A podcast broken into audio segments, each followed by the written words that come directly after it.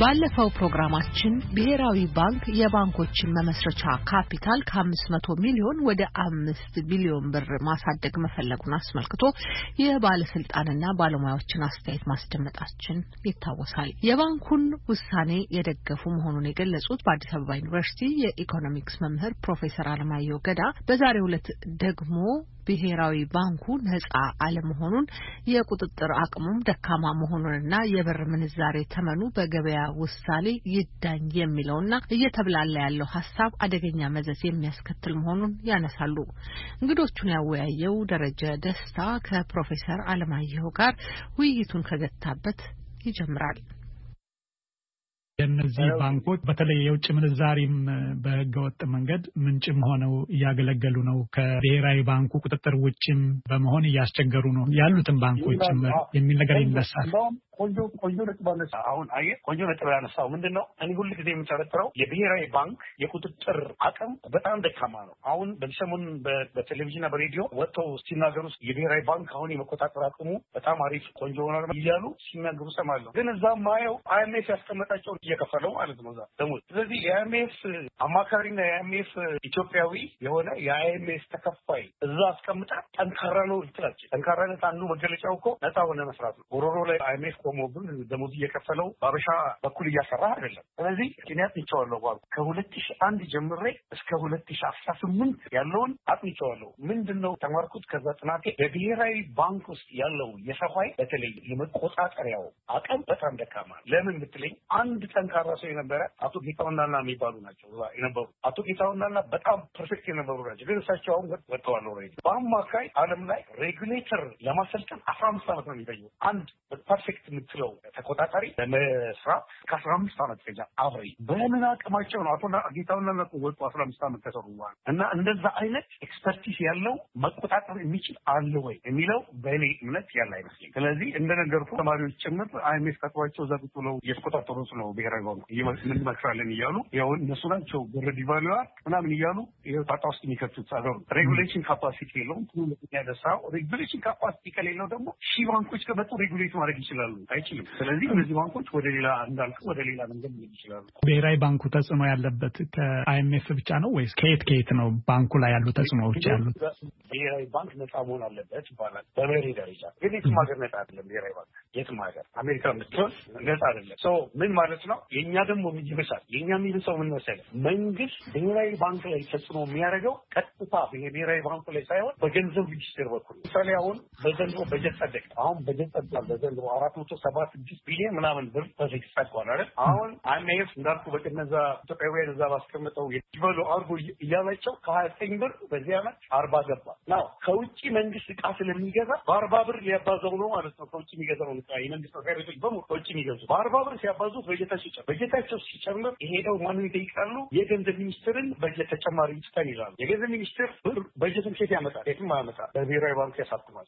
መንግስት ምትለው ማለት ነው። መንግስት የምትለው ጠቅላይ ሚኒስትር ቢሮ ነው። መንግስት የምትለው የገንዘብ ሚኒስትር። ስለዚህ የገንዘብ ሚኒስትር ሄድና እኛ በኢኮኖሚክስ ይህንን monetization of deficit የምንለው ነው። ስለዚህ ብሔራዊ ባንክ በዚህ አንጻር more or less የገንዘብ ሚኒስቴር ግምጃ ቤት አሁን እንደዚህ ብትላቸው እነሱ ይሉሃል፣ no no እኛ እናትምም ከህዝቡ ነው የምንገዛው ይሉሃል። ከማን ህዝብ ማን ምን አቅም አለው ሰው? እዚህ ኬት ነው የሚገዙት? ከጡረታ ድርጅት ነው። ሄደ data ው የምታየው ሰማንያ አምስት በመቶ እስከዛሬ ሸጥን የሚሉት ላለፉት አስር ዓመት የጡረታ ድርጅት ነው የሚገዛው። የጡረታ ድርጅት ማለት ደግሞ ቁጭ ያለ ብር ነው፣ ኢኮኖሚ ውስጥ የማይንቀሳቀስ። ስለዚህ ካልተንቀሳቀሰ inflation ነው የሚሆነው። basically idle የሆነ ብር አምጥተህ ታስገባለህ ማለት ነው ወደ ኢኮኖሚ። ስለዚህ መንግስት የሚመጣው ቀጥታ ሳይሆን እንዳልኩ በገንዘብ ሚኒስቴር ውስጥ ብሔራዊ ባንክ ነው አልሰጥህም ይል አይችል ለምን መሰለህ አይችለው በፊት ይችል ነበረ። ለምሳሌ በጠቅላይ ሚኒስትር መለስ ጊዜ ይቻል ነበረ። ምንድነው የሚቻለው? መንግስት አምና ከሰበሰበው ቀረጥ የሆነ percent በላይ ሊያበድሮ አይሰጥ ሀያ አምስት percent ሲሆን እንደዚያ ገደማ ከሰበሰብከው አምና ከዛ በላይ ልትወስድ አትችልም ከብሔራዊ ባንክ። ከዛ ያ መለስ ዜናዊ የሚሉት ጠቅላይ ሚኒስትር ያንን ህግ አፍርሶ እንደፈለገ መውሰድ ጀመረ ከብሔራዊ ባንክ። አቶ ለማ የሚባሉ general auditor ን አባረሯቸው። አትችሉም ምናምን በጣም perfect የሆኑ technocrat አትችሉም ብሎ በአንድ ሳምንት አባረራቸውና ከዛ ናደው ያንን ህግ አሁን ከአሁን ድረስ ከፍተ ያ ነገር ማለት ያ ጠቅላይ ሚኒስትር መለስ ናደው ወደፊት በገበያው እንዲተዳደር ለመወሰን የምንዛሪውን መጠን ሀሳብ አለ የሚልም ነገር ይሰማል። እሱ ላይ ያለው አስተያየት ምንድን ነው?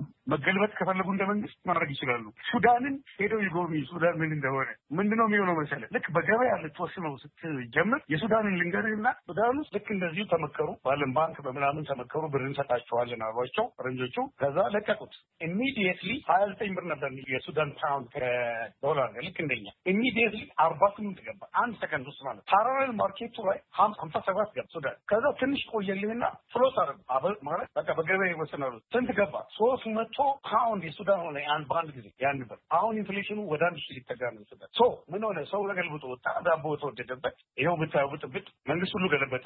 መጀመሪያ ዞር ላይ ሁለተኛውም ላይ በጠበጥ ነው። ስለዚህ እዚህም ሀገር float አረግ ካልክ አሁን አርባ ያርከው አራት መቶ ብር ይገባላል በሰከንድ ራስ ላይ እንደመተኮስ ነው። ገባ መንግስት ራሱ በጀቱን በአራት መቶ ብር ሊያባዛ ነው ወይ በኋላ ሰዎች የሚገዛው ነበር። ስለዚህ እኔ በየቦታው ባገኘሁት ሚዲያ ለራሳቸው ደህንነት ለእኛ ሳይሆን ለራሳቸው ደህንነት። በሌላ በኩል ደግሞ አንዳንዶች ለምሳሌ የብር ዋጋ ትክክለኛውን ዋጋ ማግኘት ይገባዋል፣ ሁልጊዜ መንግስትም እየጠበቀው ወይም በዚህም በኩል በብዙ መጠን እንዲመነዘር እየተገፈተረ ሳይሆን ትክክለኛውን ዋጋ ሊይዝ ይገባዋል ይላሉና ትክክለኛውን ዋጋ ታዲያ እንግዲህ በነጻ ገበያ ካልሆነ በቁጥጥርም በቀም ካልሆነ እንዴት ነው የሚሆነው?